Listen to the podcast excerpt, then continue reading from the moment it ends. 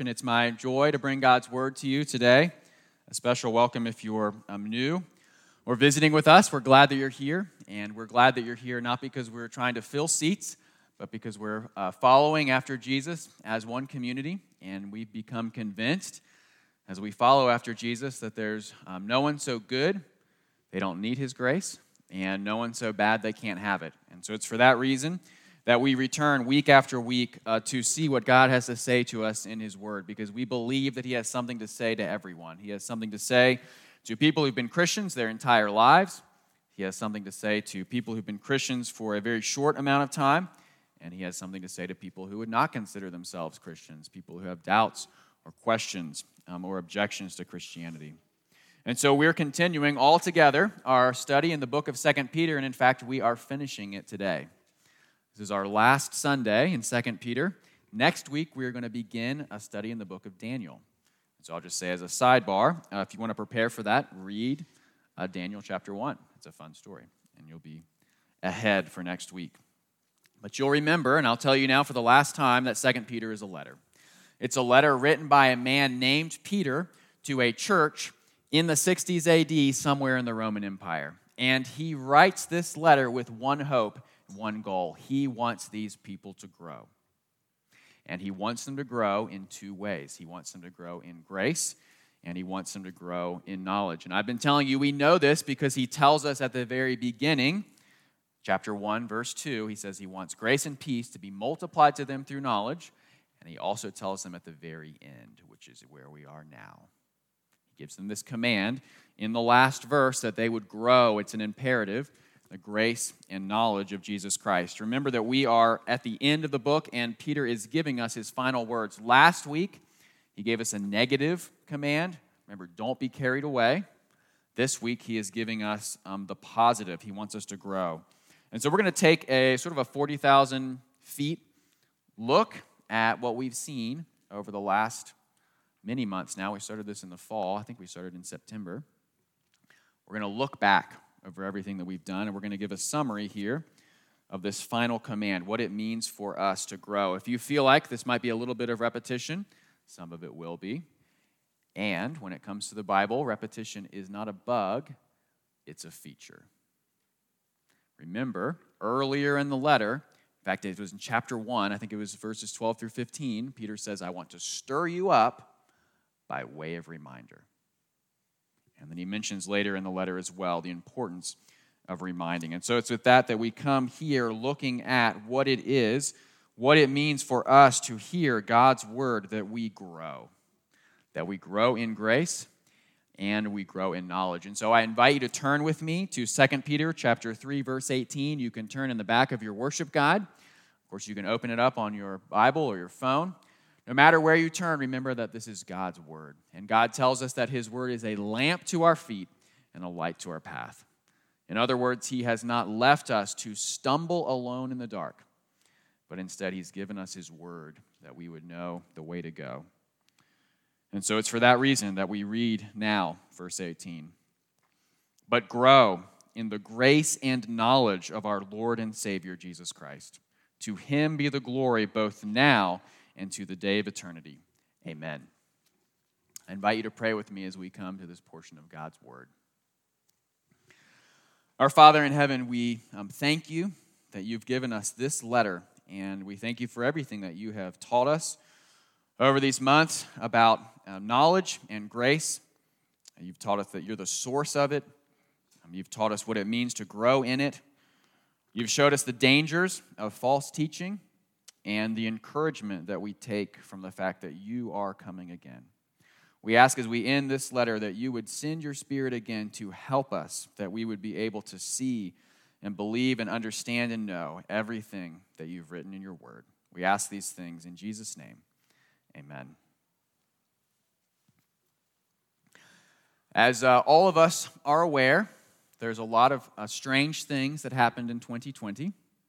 So much so that it's sort of become a joke. And of course, now people are making jokes about 2021 and all the terrible things that have happened so far. There's one thing that's strange. Uh, it happened in 2020, though, that might have uh, missed, you might have missed in the midst of everything else going on. And it was this in the fall, sales of chessboards went through the roof.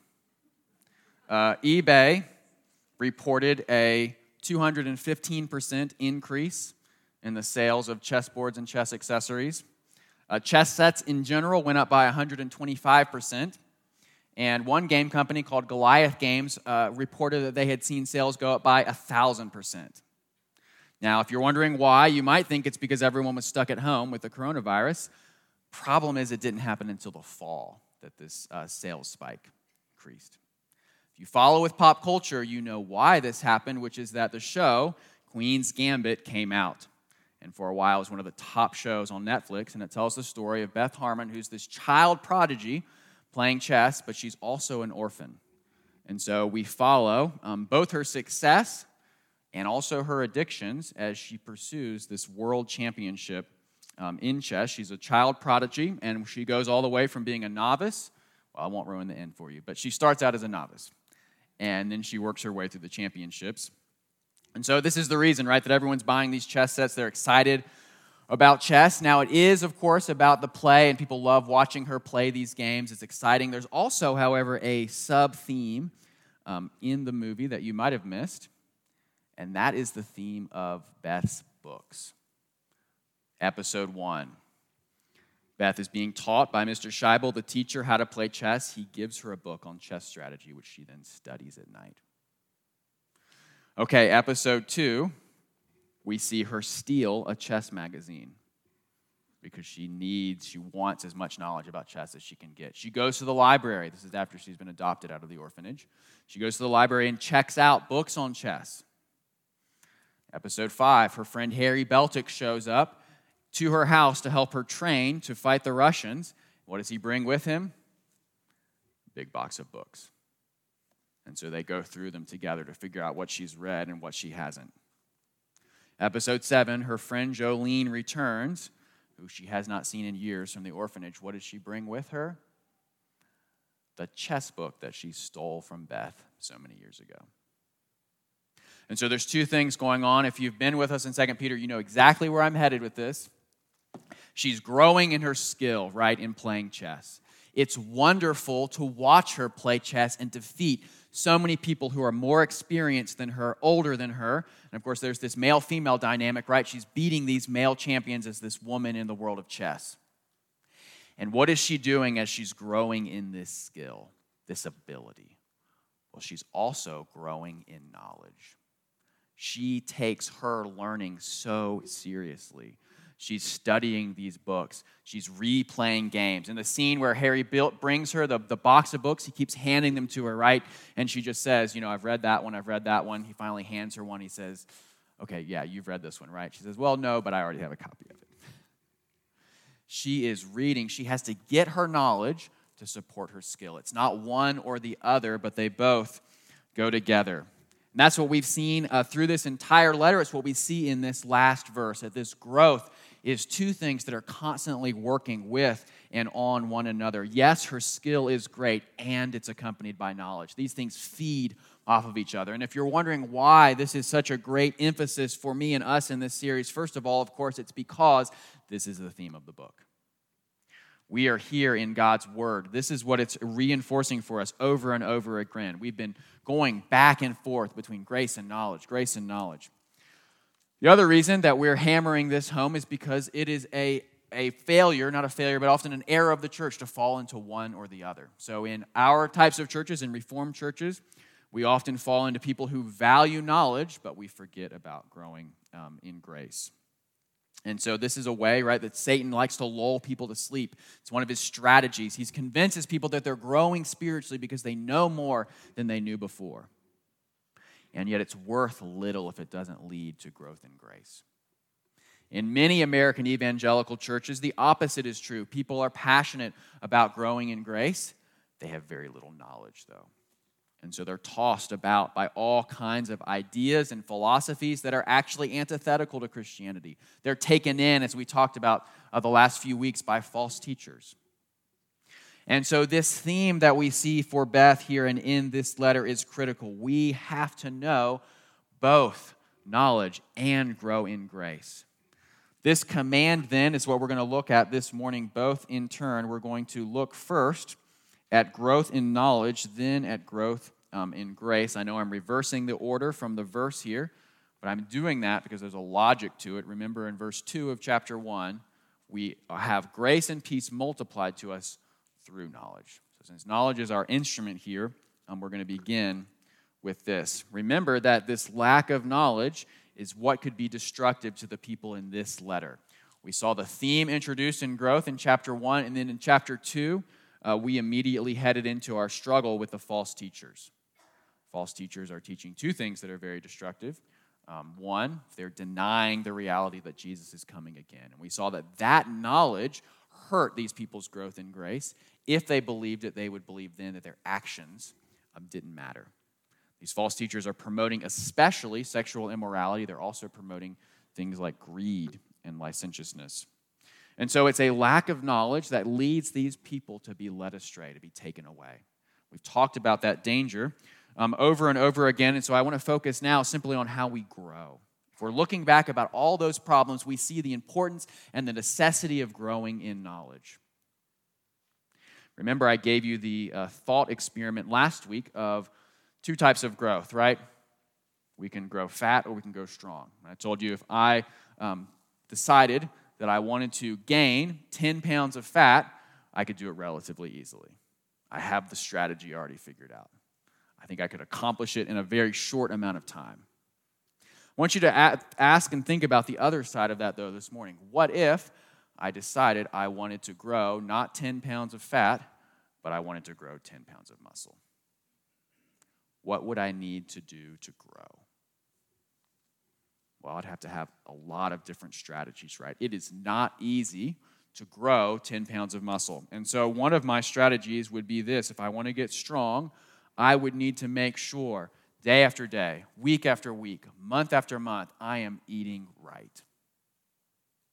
I'm eating a good diet. I need to make sure I have high protein, right? Because that's the building block of muscle. Of course, I can't forget the vitamins and minerals. I need to make sure I'm getting enough high quality um, vegetables and fruits and all these other things that I need to keep strong. Maybe I'm getting some kind of oil to help with my joints.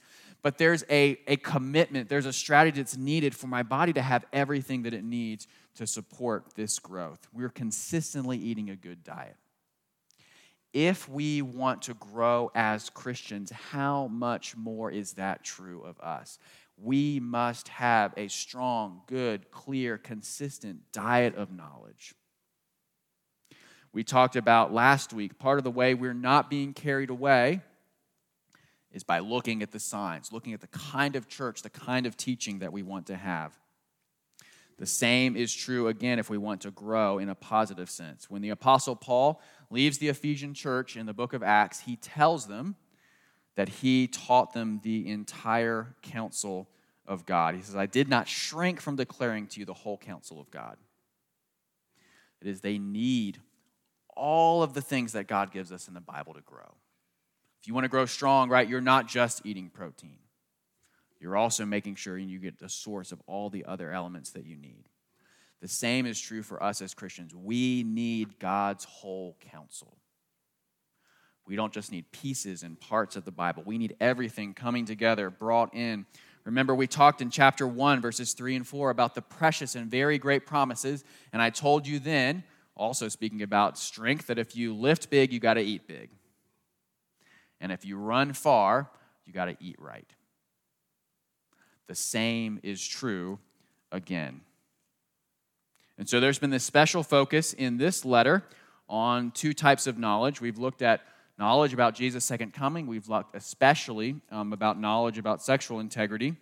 There are all sorts of other kinds of knowledge that we need, though, to stand strong in our time. In our culture right now, in America, in the American church, and in the world at large, there's, of course, many other topics that we need to know the whole counsel of God about. We need to know about suffering.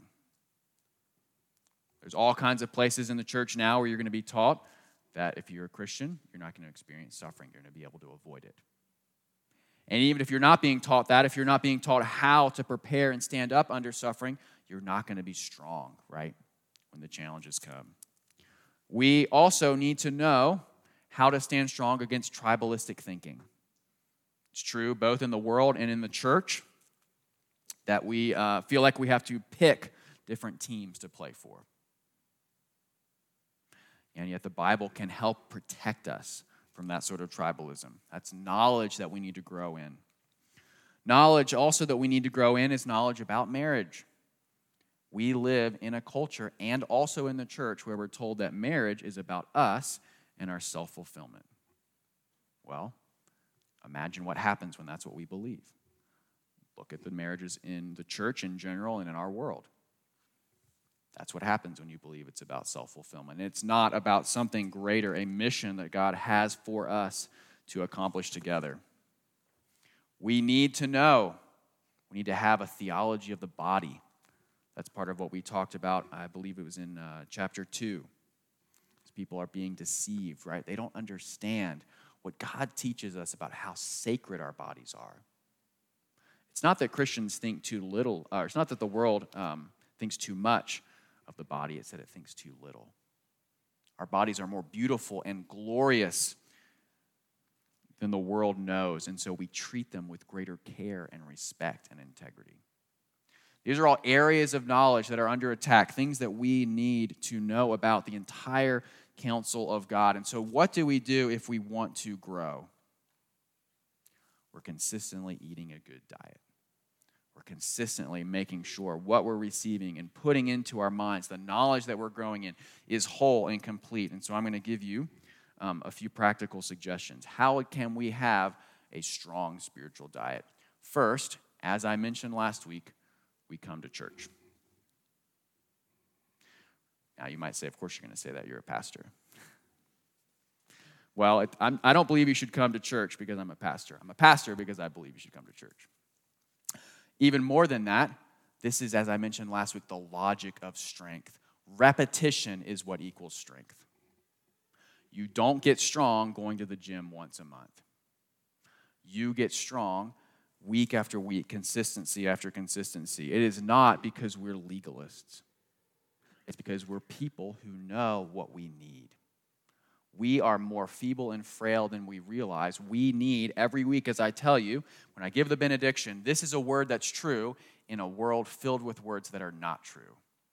How are you going to stand in a world filled with words that are not true if you're not regularly hearing words that are true? If we're going to grow, we have to show up. And so that's simple. Come to church, hear the word preached. Hear it when it's exciting, hear it when it's something you've heard before. Second, when you are picking a church, choose a church with a good diet. Now, you might think I've already picked a church. Some of you are going to move. Some of you are going to grow up and leave your parents' house, and you're going to go to college, and you're going to have the choice of which church you go to. Choose a church that has a good diet. Some of you are going to still be at this church in five years. Remember our thought experiment from last week. Hold this church accountable to having a good diet. There's a reason, as I mentioned last week, that we preach through books of the Bible verse by verse who knows which of us will be here in five years? I know no one wants to think about it. Let's just say uh, 2026. Uh, in 2022, three of you move away to other parts of the country. Uh, in 2024, I'm in a freak car accident. I'm not here anymore. Uh, and it turns out there's only 30% of us here. Remember right now hold this church true and faithful to a good diet from God's word. Stay with a church that gives you a good diet. Pick a church that has a good diet. If you're at a church and magically hard passages are just skipped, you should be asking some questions. There's nothing wrong with topical preaching. It's great. We might do a topical series at some point, and we want our overall diet to be one of preaching through entire books of the Bible. If that's not true, ask some questions. Pick a church with a better diet. Second, if we want to grow in knowledge, read the Bible on your own. It doesn't have to be something intense. You don't have to read three uh, chapters every day. You can. You're more than welcome to. Pick something. Stick with it. When you skip a day, you miss a day, don't beat yourself up, pick it back up. If you need some suggestions, some encouragement, we can talk later. Now, sometimes um, Christians can turn this into a legalism. They can feel beat up by it. They feel like, well, I'm not doing enough. I could always be doing more. I could always be reading more or studying more. What's the, what's the, uh, what's the most? When have I done enough, right? Sometimes people can, can get caught up into this sort of legalism about growing in knowledge, about studying the Bible. And this is where I think food's an incredibly helpful metaphor, right? You know you need to eat food to live, right? You also need to live. Like, you can't spend your whole day eating. That's not healthy. Like, at some point, you actually need to exercise. We're going to talk about that later growth in faith or growth in grace, right? Not just growth in knowledge. There's a point where you've eaten enough for the day. There's a point where we've studied enough, right? And we go out and live our lives.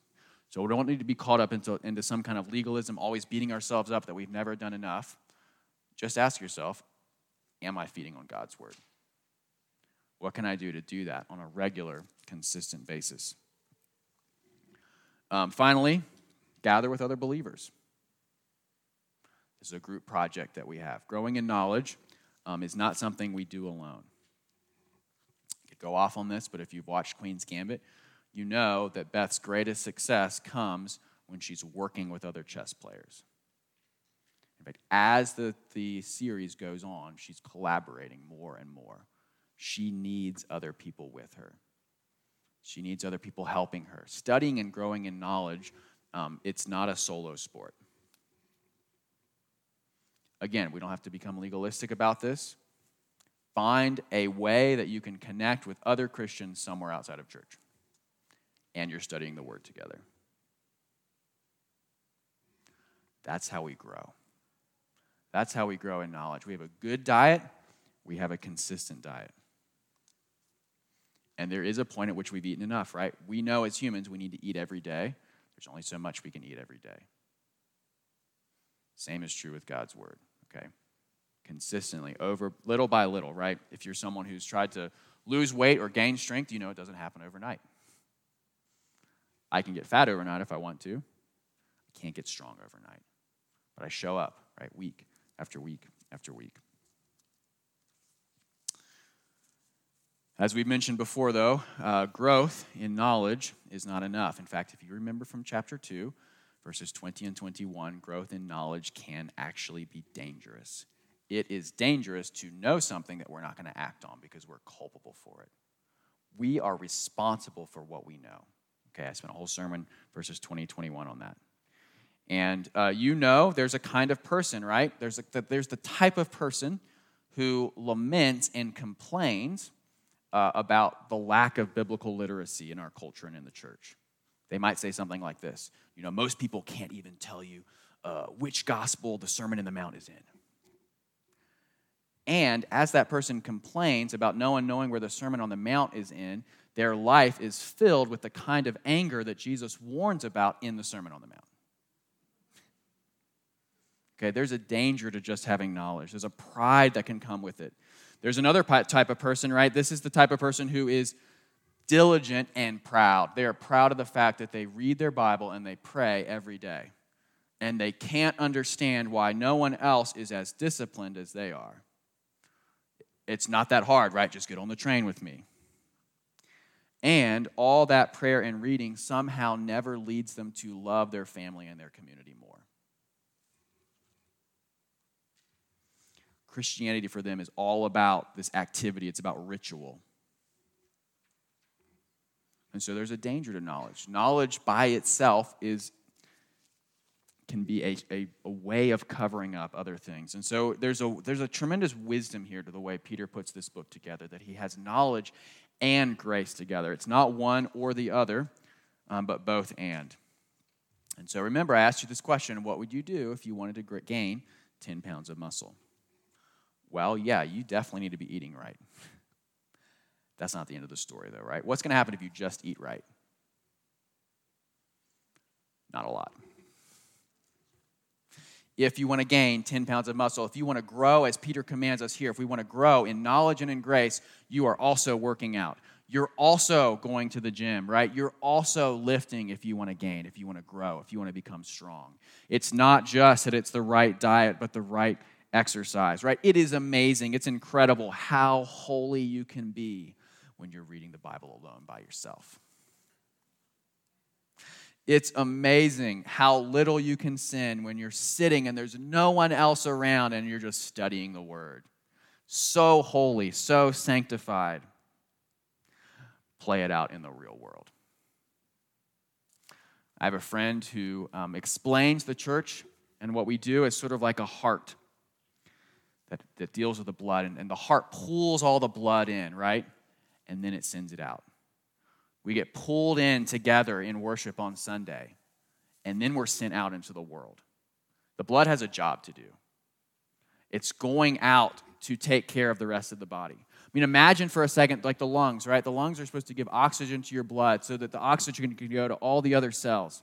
But what if your blood just decided to like hang out in the lungs? Just like it in the lungs. There's so much oxygen. It's just so good here, so much rich oxygen. What's going to happen to the rest of the body? It's going to die. That's the relationship between knowledge and grace. We come in, we get the oxygen and the knowledge we need, then we go out into the world. That's part of how we know, by the way. You know uh, you can only eat so much per day, partially because you have all these other things to do, right? We can only take in so much knowledge because we have to live out the Christian life. There's an irony, right? If you're reading, you're studying Ephesians 5 so much about marriage that you don't have a chance to, to talk to your spouse, right? Knowledge and grace, they go together. And so we have, uh, the Bible tells us what this grace looks like. We're told the fruits of the Spirit in Galatians chapter 5. The fruit of the Spirit is love, joy, peace, patience, kindness, goodness, faithfulness, gentleness, self control. Okay, so question for you where exactly do you figure out whether you have love or not? As you work with other people. How do you figure out whether you have patience or not? As you're pursuing things as you're obeying God with other people, ministering to other people. Okay, how do you know uh, whether you have kindness or goodness? Do you test that out alone by yourself at your kitchen table? No, your kindness and your goodness is worked out right in the real world. And so there's a reason that I tell you when we begin the sermon that we're following Jesus together as one community. Because that's how you follow Jesus. That's how you put your faith to work. That's how you grow, not just in knowledge, but in grace. You're actually growing in the fruits of the Spirit as you pursue everything that God has for us in His Word on mission with other people, sometimes who you don't like. And then you can learn about patience, joy, love, kindness, goodness, self control you're in these situations, right? The person growing strong is in the gym. We as Christians are in all the situations that God's placed us in. We grow in strength when we have to ask the question what do I do when my daughter comes to me and tells me she's transgender? How do I balance truth and love in that situation? How do I discern and separate my political beliefs from what Jesus actually teaches? How do I avoid getting sucked into tribalism? I have a team. Whatever that team says is right. Whatever the other team says is always wrong. That's a place to grow in grace. How do I maintain hope despite the craziness that's going on in our world? How do I have that joy, right, that the fruit of the Spirit talks about? How do I go to work? How do I live out God's mission with other people? These are all opportunities for me to not just grow in knowledge, not just be eating the good food, but to be growing in grace, to be putting it to work, to be working out um, our faith. Um, and so there's a, another question, too, as uh, we talk about growing not just in knowledge, but in grace, growing in the fruits of the Spirit. There's a place, we've talked about this a little bit in 2 Peter, of self examination. You ask yourself, this is part of the process, am I growing? And just like gaining muscle, probably not helpful, right? To look at the scale one day and then the next. Am I growing this last year? These last two years? Is God working more love, joy, peace, patience, kindness, goodness, faithfulness, gentleness, self control into my life? We're working out, we're examining ourselves, we're asking. And then we're going back with those other people that we're following Jesus together with, right? And we're continuing to grow together. So growing in grace, we're growing in knowledge. The trajectory um, of the story in Queen's Gambit is that Beth is aiming for when she's finally going to face the Russians. And she has to face the greatest of all the Russians, Borgov, and that's what the, the series is aiming towards at the very end her face off with this man. And as this tension is building, she's moving her way through competitions in the United States with her eyes on international opportunities. When she first faces off against the Russians, we have this one uh, scene where we get to listen in on them talking about Beth. And they're working together, they're trying to figure out how to defeat her, how they're going to play against her. And one of them says to the other, She's not like the other players, she's actually like us because she can't lose. We as Russians are not allowed to lose. She, unlike all the other American players, is also not allowed to lose because she's an orphan. In other words, Beth, as we see through the entire series, carries this incredible weight from the fact that her father has abandoned her and her mother has died. She carries this incredible weight from her experiences with the troubled family that adopts her. And so, as she's growing in knowledge, as she's growing in skill, it's motivated not by a positive, but by a negative. She carries this heavy uh, burden. Her animating power here is her fear and her insecurity, her woundedness, her abandonment. Brothers and sisters, when we pursue knowledge and grace, we do not do it from a negative, we do it from a positive. We are not doing it out of fear and insecurity, woundedness and an abandonment. Instead, Jesus tells us this in John chapter 14 I will not leave you as orphans. I will come to you. Beth has to do it all by herself. We do not. We grow in grace and knowledge because we are not orphans. Jesus is the one at work in our lives. Remember, we saw this in chapter 1. We were told, verse 1 faith comes through Christ's righteousness, not ours. It's not something that we earn. Verse 3 why is knowledge so important? Chapter 1, verse 3 because that's where divine power is. It's not that knowledge by itself is powerful, but that God works through it.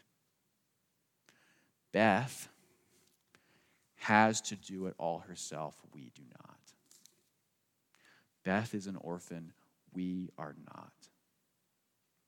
Jesus tells us also, John chapter 15, we've looked at this before as well I am the vine. You are the branches. Whoever abides in me, I in him, he it is that bears much fruit. For apart from me, you can do nothing. Remember, Beth's animating power is fear and insecurity. Our animating power is God at work in us, giving us new life. And so we grow not by ourselves, we're pulling ourselves up by the bootstraps. We grow because He's the one at work. He has determined not to leave us as orphans, but He's coming again. He is the vine he is the one giving us life and strength and growth. And so that's where we see what this book and this verse ends with. It tells us, To him be the glory both now and to the day of eternity. Beth is fighting that she could finally have some glory. An orphan who's been abandoned multiple times. We Christians fight not for our glory, but for God's. We know through the entire season that there is a day that Beth is looking forward to. And it's the day when she's going to face Borgov and find out if she has enough, if she has what, what, it, what, what it takes to defeat this man. And she doesn't know, right? Christians, we also look forward to a day it's the day that we've talked about all throughout chapter 3 We look forward to the day when Jesus is coming back. Beth doesn't know the outcome. We do. When she plays her final game, the outcome is unknown. She has to win it. Our outcome is known, it has already been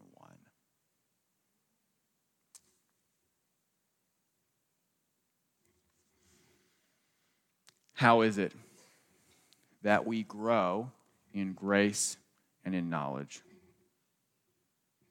We grow in grace and in knowledge as we feed on God's word. We grow in grace and knowledge as we follow God's command and his mission with other Christians, other believers together. We do it because Jesus has come and he is coming. And we do it because he has already defeated sin once and for all. And so we can, verse 18, grow in the grace and knowledge of our Lord and Savior Jesus Christ. To him be the glory both now and to the day of eternity. Amen. Let's pray. Our Father in heaven, we um, thank you that you want us to grow, and you want it so much that you're the one who brings it to work in our lives. We thank you that you have not left us as orphans, but you are coming back. We ask that you'd give us the hope that comes from looking forward to that day, and it would be not a negative motivation, but a positive motivation, that we would look with joy towards your return, and it would propel us towards growth now together. We thank you that Jesus is the one who works it in our lives, that he's the vine, and so we ask these things in his name. Amen.